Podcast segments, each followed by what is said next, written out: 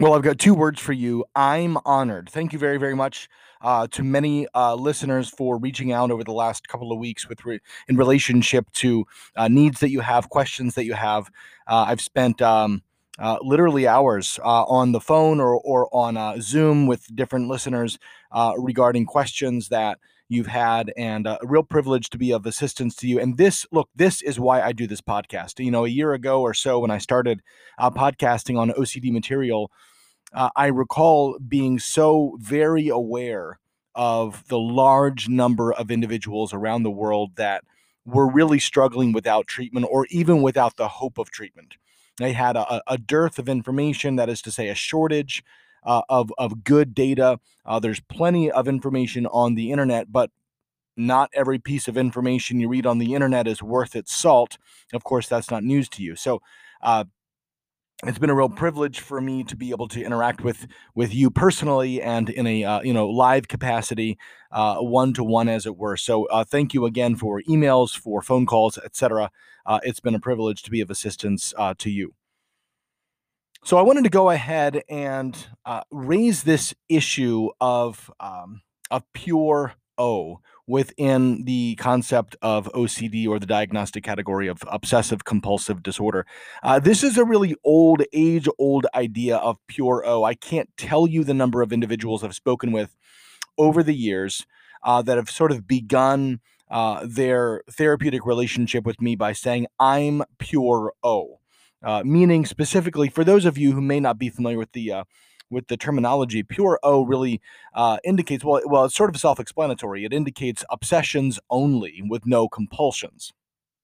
And I suppose if you look at the diagnostic criteria within the Diagnostic and Statistical Manual of Mental Disorders, or the DSM, it's diagnostically or symptomatologically possible to arrive at the diagnosis of OCD even without the presence of compulsions.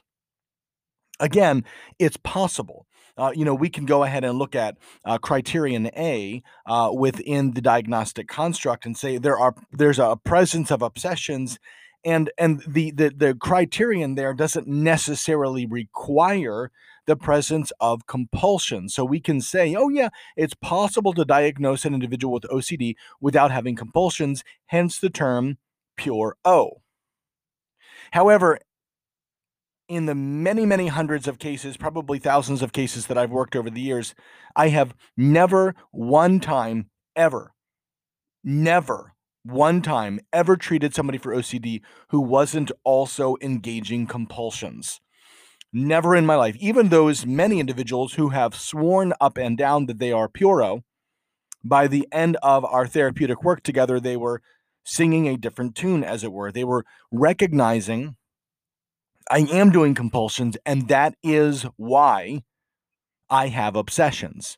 That is why I continue to have intrusive thoughts. That is why my anxiety continues on and is perpetuated. It is perpetuated by my compulsions. This concept of pure O really is a misnomer. It really is a, a, a fake and a false, a misleading, an erroneous idea. So, for many of us, the idea of compulsions is an idea that well we have com- we have some compulsions that we know of and for for uh, many of us there are other compulsions that we don't uh, know of. Something else that i'll say to you is I, I also can't tell you the number of cases that i've worked where someone might walk in the door and say well i know i'm ocd and i know i do these compulsions and they'll they'll go ahead and list I, I, I check or or I wash or I seek reassurance or I avoid, you know, or I ruminate or whatever it might be.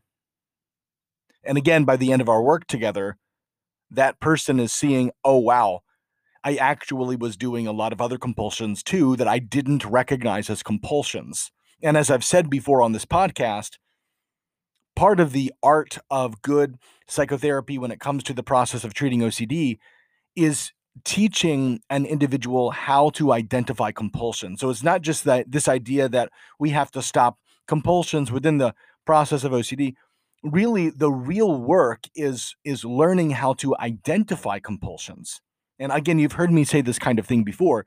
It's true. The real work the real art of good OCD work is identifying compulsions and teaching clients, that is to say, yourself, the listener, teaching you how to identify compulsions in order to stop them. I suppose we could say stopping compulsions is the easy part, identifying them is the hard part, right? Because we have a lot of behaviors, right? We have a lot of behaviors.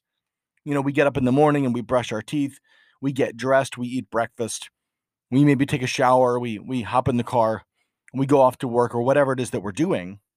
Lots and lots of behaviors. We talk to individuals, we avoid certain individuals, we have another meal, we engage our day, ba ba ba, on and on it goes. We engage lots and lots of behaviors. And of course, we engage mental behaviors. We're thinking about this and and we're thinking about that. We're doing things throughout the day, lots and lots of habits, lots and lots of spontaneous choices. So, how are we to go about identifying compulsions from non compulsions? Psychopathogenic behaviors from idiosyncrasies, you know, good stuff. How do we do that? How do we tell the difference in real time between OCD and me? That's a really good question, right? That's a really, really good question. That's the right question to ask. That's the beginning of therapeutic work for the OCD, or that's the beginning. How do I identify the difference between compulsions and idiosyncrasies for me, bad behaviors, psychopathogenic behaviors, and just, you know, me being me, me functioning as I do. That's a really good question. And that again is uh, that is the uh, the artistic element of good OCD work. But this concept of pure O, you know, it's just one of those things that you know, some, you know, blogger at one point or another said, you know, well, whatever, whatever about Pure O, and it caught, and lots of people began saying, oh, yeah, well, I just have obsessions. I just obsess. I just have intrusive thoughts. You know, I, I that, that's all. That's all. I don't do compulsions. That, that's not me. You've misunderstood. I don't do that. No, I'm afraid the blogger misunderstood, and you in turn uh, misunderstood. But never in all of the many, many, many cases I've treated, never have I ever found, ever worked with a true quote unquote pure O case. Never. As in, not once, ever. Okay, so there's always compulsions that are happening. Again, as I've said to you before, the reality is it's the compulsions, it's the compulsions that keep the symptom system or the symptomatological system going right it's that that's the propellant that's the the gasoline in the tank that keeps the symptom or symptomatological engine going it's the compulsions right so we do these compulsions we engage these behaviors maybe they're hidden maybe they're in our mind maybe it's avoidance of some kind maybe it's rumination maybe it's some sort of uh, subtle checking maybe it's a hidden compulsion, but when we're looking at it from an informed perspective, we're seeing it's a compulsion just the same. Right? And OCD doesn't want to be detected. It's one of those, if we can kind of uh, talk about OCD uh, as if it were some sort of entity, right?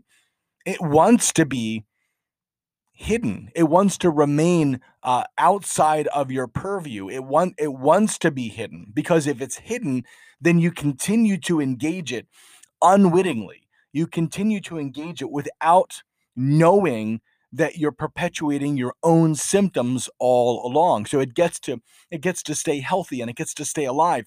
It gets to stay relevant in your life. It gets to continue to take over your functioning. That's what it wants to do.